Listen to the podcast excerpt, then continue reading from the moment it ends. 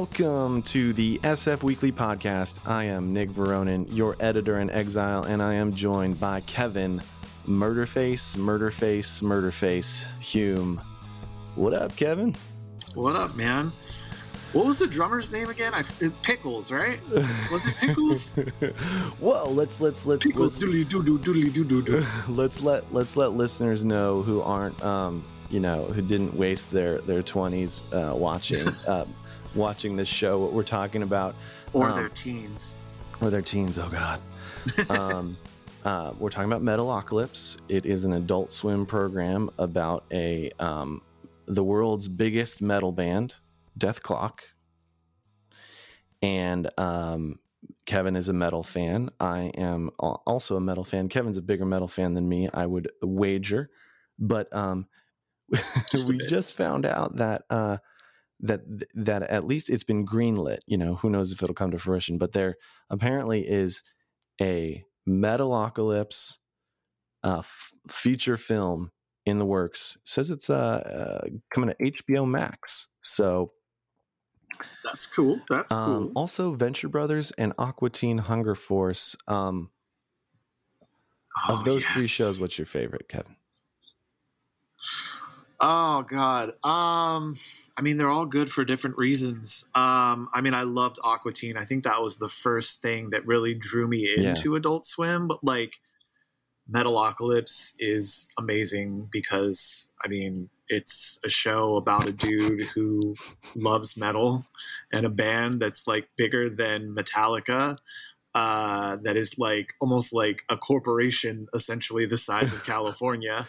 You know, uh, I mean, it's ridiculous, and and I came to Venture Brothers later, but dude, it's it's so good too. And like, uh, I think I think they canceled the show finally after. It, I mean, it sort of always sporadically debuted. Um, you know, like it, it ran just so infrequently, but I don't know, like it's kind of rad that Brendan Small has like gone from just so many different things to glom onto this and legitimately releasing his own mm-hmm. music too. Like it it just adds an air of legitimacy to a show that just could have been like a you know, just a ridiculous look Yeah. at metal. Instead, it's like poking fun at it from a loving point of view. So I don't know. They all have a special place. Brandon. Small, of course, the the guy behind uh, Metalocalypse. One of my very first sort of like magazine features that I that I wrote after college Ooh. was a profile of Brandon Small for Brandon Small for the uh, now long defunct um, local music rag Zero magazine that uh, that South Yeah. Bay um, uh, South Bay music aficionados may remember uh, from places like Streetlight Records and skate shops. Um, and uh, yeah. Yeah. the the 2008 recession took that out, but um, Metalocalypse uh, I discovered it. I forget exactly how, but like there were there are just a few episodes that really stand out in my mind. The murder face, murder face, murder face thing is, I guess, w- the, the bass player William Murderface. Mhm. He, he legally has three lat- last names: Murderface, Murderface, Murderface. Pickles, the drummer. There's the two. Pickles is like balding with the dreadlocks. Um, uh, Yes, the the two yes. The uh, the skullet, The almost like the skullet. the two guitarists are of sort of uh, uncertain um, a Nordic um, Nordic origin. Yeah. I like when they learn how to play the blues. They're like they call Oh, that's my favorite acoustic episode. guitars grandpa's guitars. Oh, when they go to uh, the the crossroads and they make the deal Right. with the devil. Oh, that's like my favorite, and it's from like Right. season one, but it's like my And favorite. he has to like actually tie um, like cinder blocks to their fingers so they don't just like shred because that's all they know how to do. They just want to be like Yeah. yeah. oh, it's Um, one of my favorites. What's the singer's name? Nathan. Nathan? Uh, fuck, Nathan, Explosion. Explosion. The other episode that really stands out because it's sort of an inside joke with my friends is like uh, that because it was around this. Doesn't matter why, but we it's a reference point for me and my friends, and it's like um when they record in the submarine, and he's Yeah, trying to get funding one. for it from the stu- studio or whatever, and um he's like, "No, not on the ocean." inside the ocean, in the deep, in the the deepest, ocean. darkest, the Marianas Trench. There's so many good ones. Like uh, anytime I, I I always think of Do you like coffee? anytime I make coffee. Um, it rem- it also Ah, reminds yeah, me of like great. what we would kind of joke about in our band. We like we wanted to be Metalocalypse. We wanted to have like a an a, like a like a, a fortress that could like fly into outer space. And and the guys in Dethklok like basically kind of like have that. They they they're like richer Yeah. than God. Um, it's totally pro yeah, their fortress that's def- defended by millions or at least hundreds of unknown minions that they just refer to by number, I believe. Good show. Venture Bros is kind of a, a like a, a riff, uh, big riff on like Jonny Quest. Um, Yeah. the- I don't know the guy's actual name, but the guy who Eh. plays Puddy in Seinfeld is a voice. Yes. Uh fuck. God, my memory sucks. Um but yeah, that show like the two the two kids, the Venture Brothers, are really funny because they're so they're typically whiny teenagers, man. You know, they just sound like that all the time. Um, but yeah, Brock, uh, Brock's Yes, that's right. Yeah. Um, they, the, he's really good on it, and like their their dad is really ridiculous and and funny and smart. Um, but it's all about it's all about the villains That's on true. that show. Like the villains are what make that show. You know, mo- the the moth, uh, you know, and all the uh, just like so much like villaining on that show is just Villaining. I And, like it.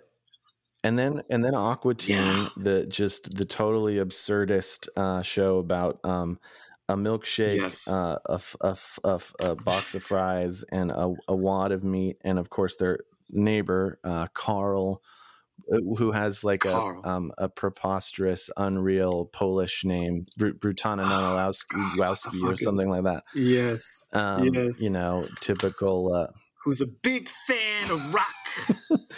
You know, this is a good way to talk about uh, uh, Danger Doom. That's a great album. That was an Aqua Teen um, uh, MF Doom, rest in peace, uh, collab back in like the Yeah. early 2000s. That was a great album. So many great lines from Aqua Teen. Some of those episodes haven't aged well, um, but yeah, I mean, with a show like that, like it's the, the humor I mean, was transgressive, and um, some of it now is like, um, and it- and it should have been mm, back but- then. Uh, but you know, we've come a long way, I think, as a society. Hopefully. Anywho, oh, you- did you see the first Aqua Teen movie? I think it, it's kind of long. It's hard to make Aqua Yes. Teen into an hour and fifteen. Like, I mean, Yeah, I mean the movie's ridiculous. I mean the best part of the whole movie is the very beginning where you don't even realize it's beginning and then it's uh Mastodon doing the the fucking song where they're like don't talk Oh, watch yeah, yeah, yeah. do-do-do-do-do-do-do." yeah, yeah, Yeah, that is the best part of the whole fucking film. The rest of it is, I mean, if you're an Aqua Teen fan, there are parts that are enjoyable and you will Yeah. like. Uh, but the best part is that I return to all the time is watch. fucking Mastodon. yeah. Wait, wait. Does it open up with That's one of the "Let's go out to the lobby"?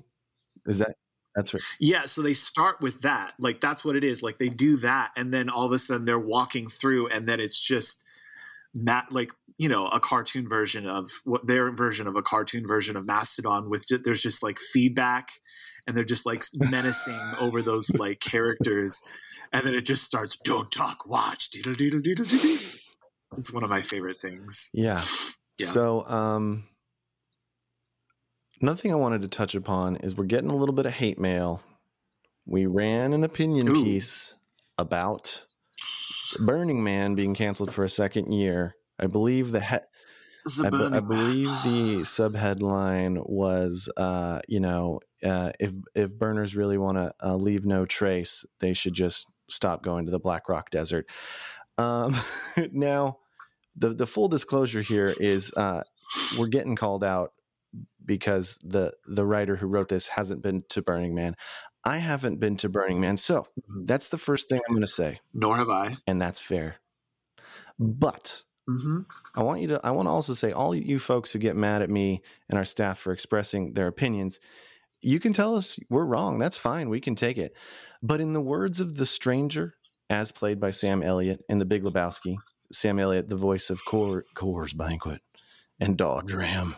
Yes. In the vo- in the voice in the words of the stranger, do you have to use so many curse words? Let's be polite here. Come on. I mean, what about, you know, radical empathy out there in the desert? Secondly, you can tell us we're wrong. Again, that's fine. But the writing is not bad. That's demonstrably false. We don't publish we don't publish shit writing. Get it right. Our writing's good. Um and you know, I guess I guess that's what I, I have to say in my defense. Um, I know you you just said you haven't been to the burn, Mhm. but I think you have a close friend who who is a burner, and you know we don't want to.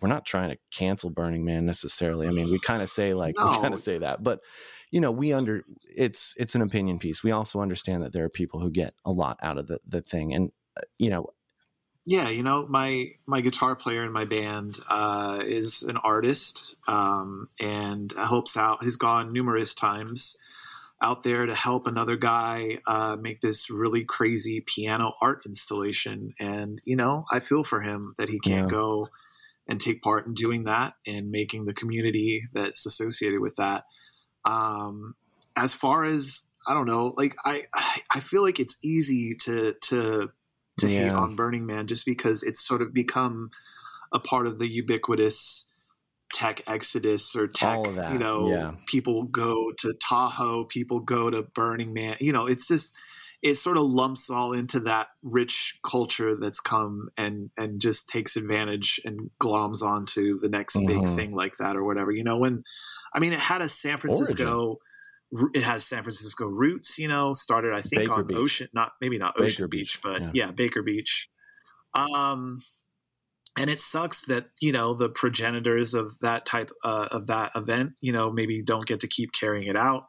Um but I mean, you know, with everything it it seems like there are people that come in and just sort of start to slowly change it for the better, for the worse, whatever. Um, and you know, I feel for the people that genuinely want to go out there and make community, um, and you know, have a good time. I don't really feel so sad for the people that just want to go out there to be a part. Well, I here, let me let me I- let me I'm- jump in I'm here. This is what. I'm saying. The thing is obviously incredibly popular. It's obviously changed people's lives in in in in, in ways large and small. I think sometimes uh, the the the glowing stories might get overshadowed by um, stories of people who have really terrible experiences for you know lots of different reasons. Um, you know, the story we wrote goes into the fact that you know. Um, um, polyamory, you know, s- sexual freedom is a big, you know, part of what Burning Man's about. But with that comes, you know, um, people who push it too far. Um, so, you know, I think there's been lots of instances uh, that have been reported in other media outlets of um, unwanted advance, uh, unwanted advances, and that's just the the the lowest, uh, the the least of the worries. There, I, um, I'm not going to get too far into it, but just use your imagination um, what can happen in the desert Mhm. uh, when there's like no police around and everyone's on drugs. Um, and then, Yeah. but what, I, what I'm saying is, it got big, and it got big for a reason. And there are people involved with the organization that are making a ton of money, and it's okay for us to criticize those people. Um, if if they're not if they're not Yeah, doing I mean- everything, you know, if if they're not, that's what happens. You get big, um, and and and people start paying attention to you in a different way, and and that's what we do with politicians, and that's what we do with corporations, and that's you know that's all we did here. I think. Yeah, you know, I think it's good to hold anything accountable, be it a, a music festival or an experience. Um, you know, you don't want to see something homegrown turn into like Firefest or whatever. You know what I mean? And like that is that's sort of what I feel like things like Coachella uh, and other things that started really small and have turned into this huge thing have the danger Yeah. of turning into. You know, you want it to feel like it's that homegrown thing, and it, it can't be that way, but you still want it to be close to what it should be. And it's hard to do that consistently. And um, this may be just because I'm shy, but let me paint a picture for you here, Kevin. Wide open desert, no cities for hundreds of miles. beautiful Milky Way streaking across the sky. This is a place that's difficult to access. Four wheel drive is recommended. You have to bring all your water. You have to bring all Mhm. your food. You have to bring everything and pack it out when you leave. Um, this is actually what a ton of BLM land and national park land and state park land look like, out- Right. you know, out in Southern California and in Nevada. Um, and uh, you want to know what the cost of admission is? Free ninety, free ninety nine. You don't have to pay hundreds of dollars, and you don't have to be uh, stuck camping next to some dude who's going to talk your ear off about the time he did um, blow with Mark Farina. Um, you know, so I, I like Right. camping. I understand why people must love Burning. Man, and um, maybe one day I'll go. Yeah. Um, I'm not pretending that I understand it, but I am going to say, you know, I don't think, you know, just because this writer um, hasn't gone, Veronica, or I haven't gone, and I'm, you know, the one who edited it, I don't think that um, necessarily disqualifies us from looking at reports uh, and and commenting, and that's also an opinion piece. So there you have it. Yeah. It's Exactly. We have our rights to Yeah. opinions. I had a shirt when I remember. Did you do you remember the shirt I had? It's an ob- obnoxious shirt. It said every. It was like a shirt that Mac from Always Sunny would wear. It had words on sh- shirts with words on them. It said everybody is entitled to my opinion. I think I remember that. Typical Nick T-shirt. Typical twenty something Nick T-shirt. If if you've ever listened Yes. to this podcast and thought I was insufferable, Oh God. Just fucking remembering Uh, teenage and oh, twenties, yeah. Nick. Ah, leave it there. It's it's been it's been toned down a lot, folks. Anywho, um, yeah, coming up on the podcast, we're we're gonna take a, a a different tack here and talk about transportation. Um, Benjamin Schneider had last week's cover story on uh, the fentanyl opioid overdose crisis. He gives us another big story this week about um, what the future of transportation could look like in um, Northern California and in the, the, the greater state, connecting the massive 21 county um, re, uh, 21 county uh, Bay Area, Greater Bay Area, Northern California region with this thing called Link 21, um, high speed rail down to Los Angeles. So you could uh, take the train down, watch the Giants beat the Dodgers at Chavez Ravine, and come back in a single day. Um, some of it's pie in the sky, some of it seems like it actually is going to happen. And uh, yeah, Ben has that story. Stay tuned. We'll be right back.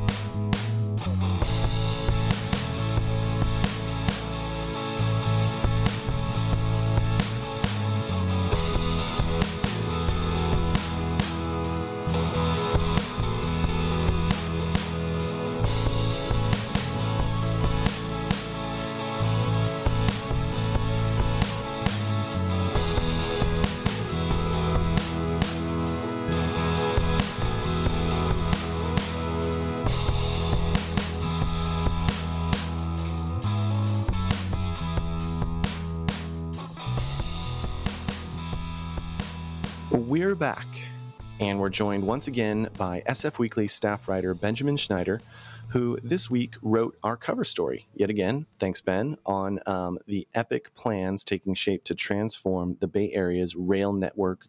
Uh, the plan, known as Link 21, actually aims to connect the 21 counties of the Northern California mega region with fast and frequent trains.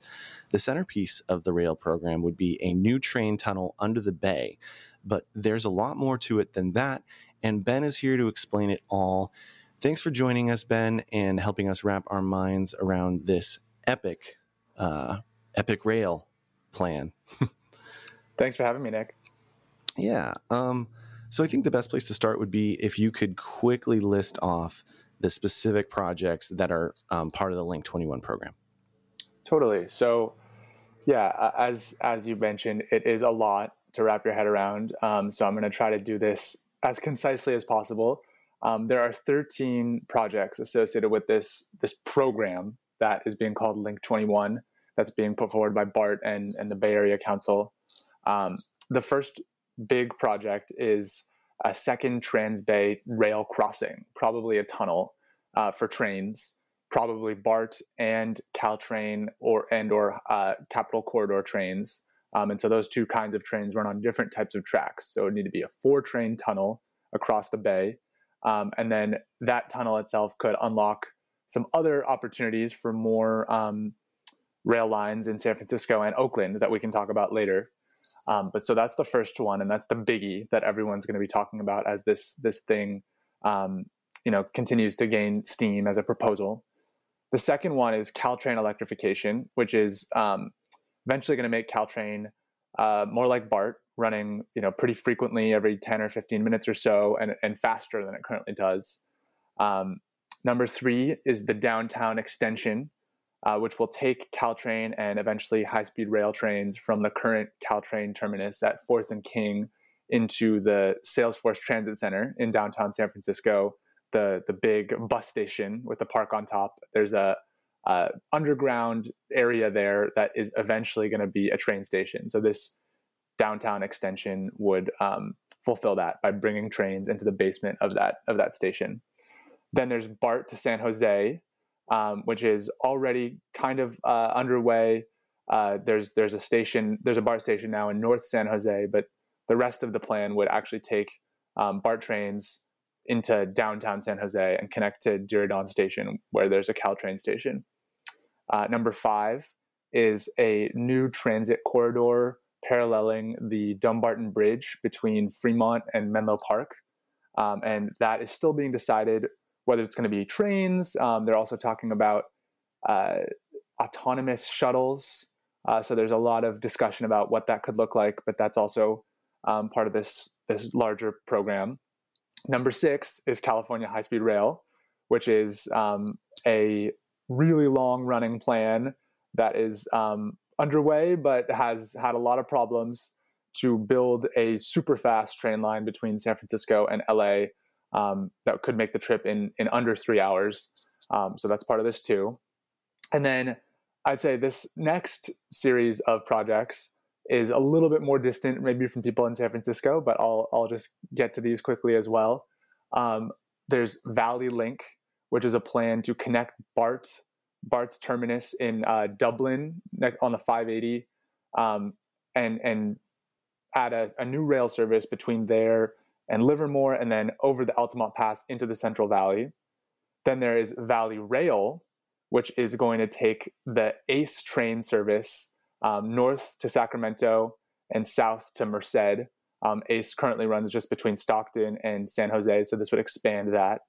Um, then there is the extension of the Smart Rail system in Sonoma and Marin, um, and so that would be taken from its current terminus in, San, in uh, Santa Rosa up to Cloverdale.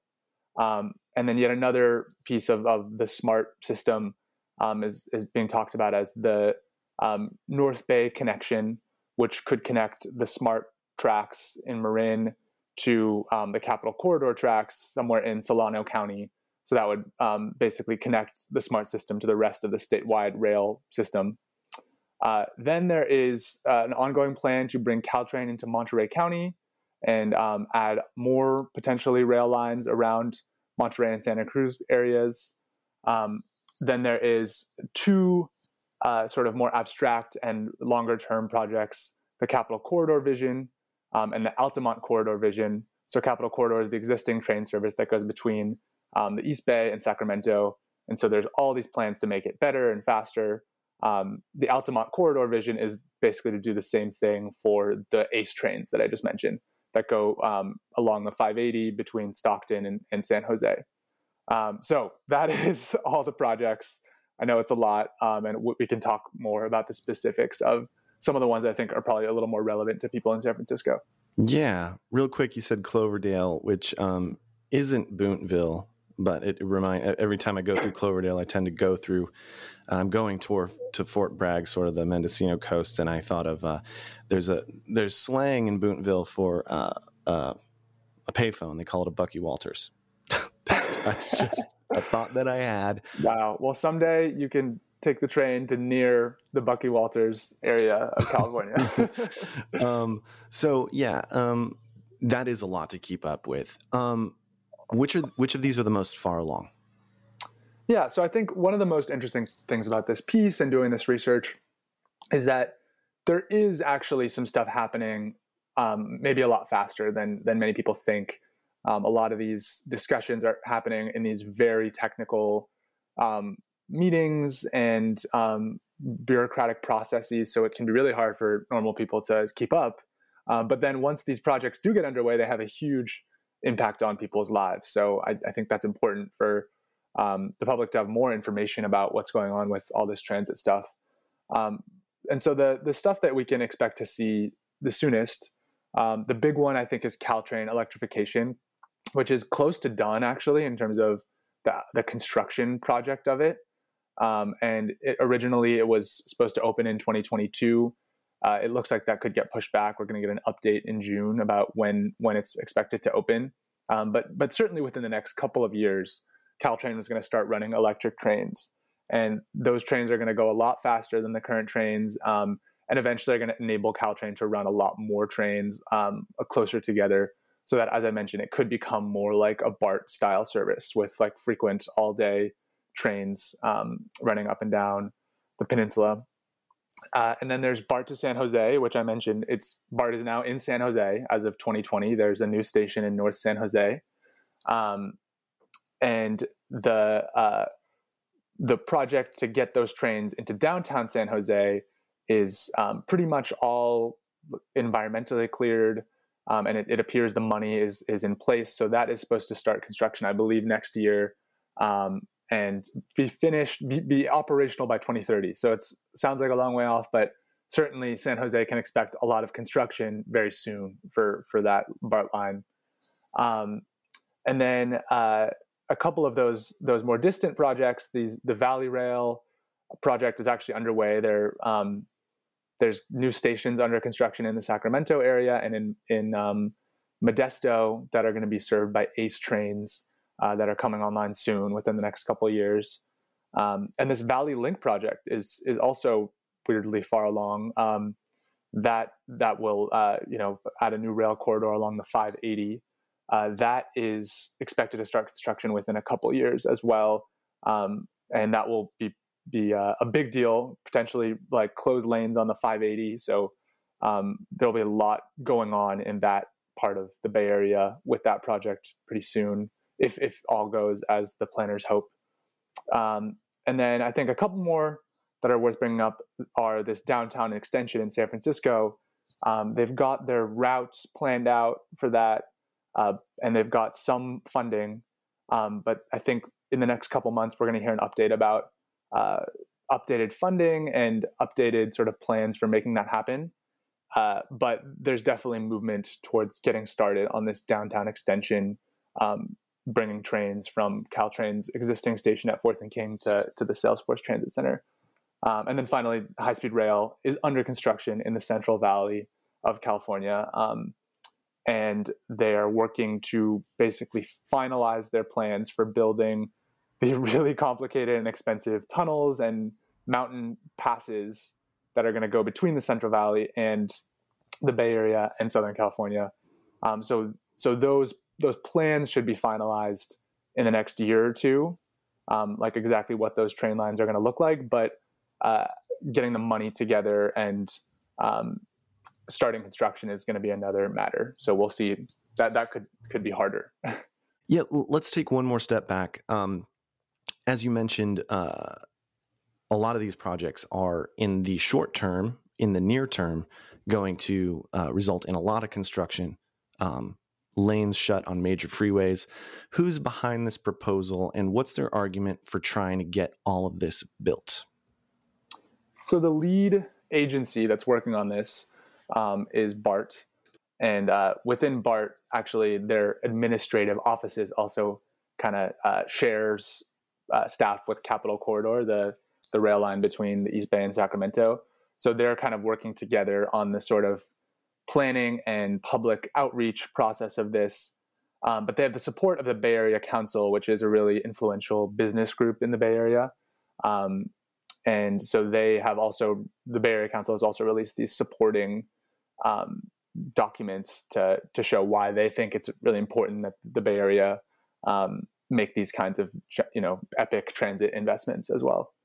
So, how could all of this actually happen? How can, how can this come to fruition? What's what's the reality? What's what's what's the future yeah. like? Well, I think um, you know the way that so how it could happen is um, essentially very likely you'd need to see a uh, ballot measure for p- perhaps these 21 counties of the Northern California mega region um, that would maybe be a sales tax or some other kind of tax to provide an ongoing source of funding for, for building a lot of transit infrastructure. I think if Biden's President Biden's uh, infrastructure bill passes, that would be a huge boost to, to a program like this, um, and and more state and uh, state funds as well, as well as sort of political champions, like not just BART planners, but um, say if Governor Newsom uh, were to say, I, I really like this, that would probably help a lot. Or mm-hmm. even if um, you know Mayor Breed um, and other big city mayors in the Bay Area started to get really excited about it and, and push it, um, those things can really matter for building infrastructure.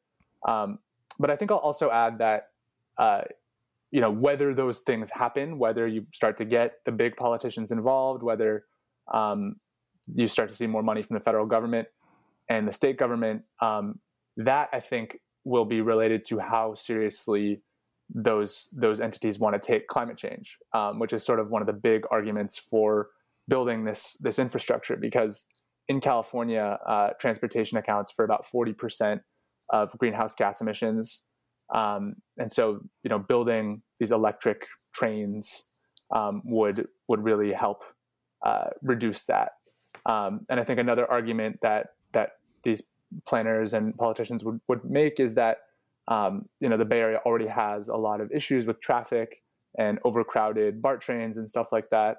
So um, the the answer there is is not going to be to build more lanes of traffic because cars uh, take up so much space. mm-hmm. There's a lot yeah. of lot of physical square footage that is taken up by car that has no people in it. Whereas with trains, you can fit a lot more people um, in a, you know this narrow trackway. Yeah. Um, so that is, uh, you know, as we've seen around the world for over a century, um, you know, the way to move a lot of people in a little amount of space is with with trains and buses. So, um, you know, I, I think the, whether this thing can happen is a matter of how seriously uh, leaders and and um, institutions in, in the Bay Area are going to take those concerns. Well, yeah, thanks so much for your reporting, Ben. Um, it's a big story. We broke it into two pieces to try to make it uh, more digestible. You can um, pick it up on uh, newsstands now, um, and you'll be able to read it online at our website, sfweekly.com. Thanks for joining us. Thanks, Nick.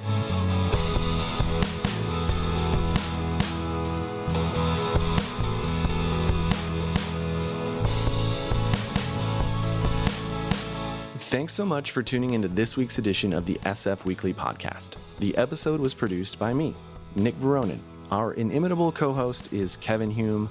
Our audio engineer is Mike Huguenor. For more hot takes, deep dives, and alternative views on San Francisco news, pick up an issue of SF Weekly, visit our website at sfweekly.com, and subscribe to our podcast. See you next week.